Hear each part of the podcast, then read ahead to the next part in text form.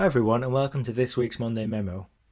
Now, as finance professionals, and in fact, most people think that business is simply about selling more stuff or saving more money, and that as accountants or finance professionals, we'd record this type of activity typically in a profit and loss statement.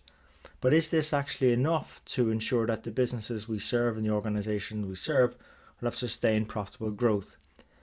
And in my mind, I think there's probably this is one way of doing it, but it needs to be supplemented or complemented by at least two other ways. Because what I call this sort of revenue expense approach is like a profit and loss mindset, which assumes that everything will be just fine if you can actually sell a greater mix of higher price or quantities while seeking to keep overheads as low as possible when you're doing so.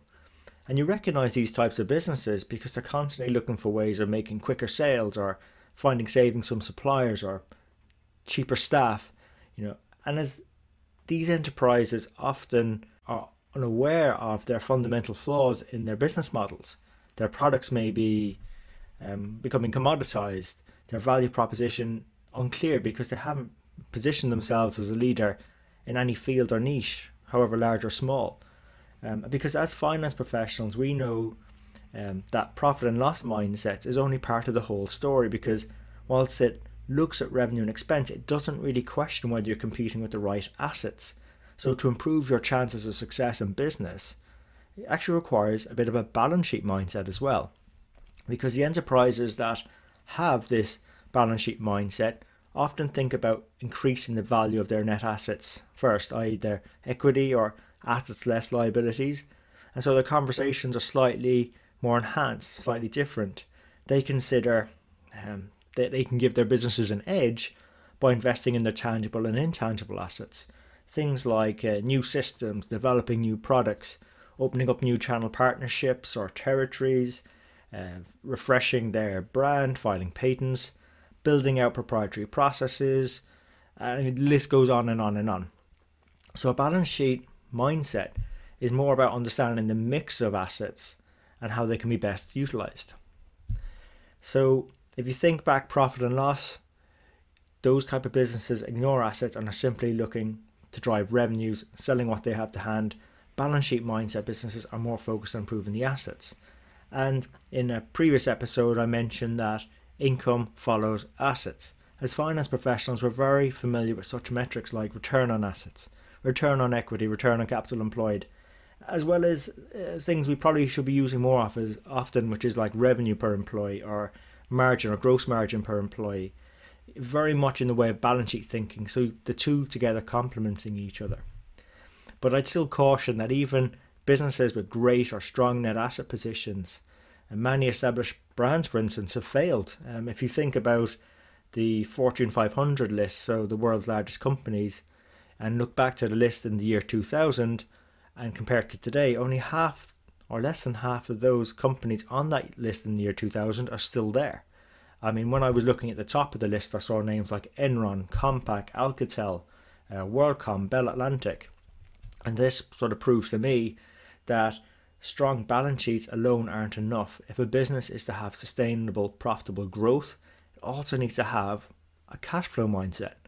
And the cash flow mindset is the one that answers the question of whether or not we're in the right business. And we know if we're in the right business, and there's a real simple test for this, is if we're generating net cash inflows consistently over time. And this comes back to the net present value formula, which I've mentioned many times before, which indicates that it's great value over time. We must improve our cash flows, our inflows from assets, reduce any cash leakage, and maintain a healthy level of risk taking. And a cash flow mindset looks at how the profits and the working capital movements on the balance sheet translate into cash flows from our operations, maybe how we can dispose or acquire non core assets to free up or invest cash or access new funding to acquire or even build better quality assets. So, good finance professionals know this and bring these three mindsets together in what I call three way thinking. And it's a much more joined up, uh, connected, or commercial way of thinking that involves finance professionals applying our training, coming out from behind our desks to meet with stakeholders, understand how their value chain fits together, where the main revenue and expenses are, the profit and loss mindset, what the key assets are that are driving value and the potential perhaps liabilities to be aware of, so a balance sheet mindset, and whether or how do all these translate into net cash inflows at an acceptable level of risk in a way that creates value in the form of a positive net present value. So a cash flow mindset.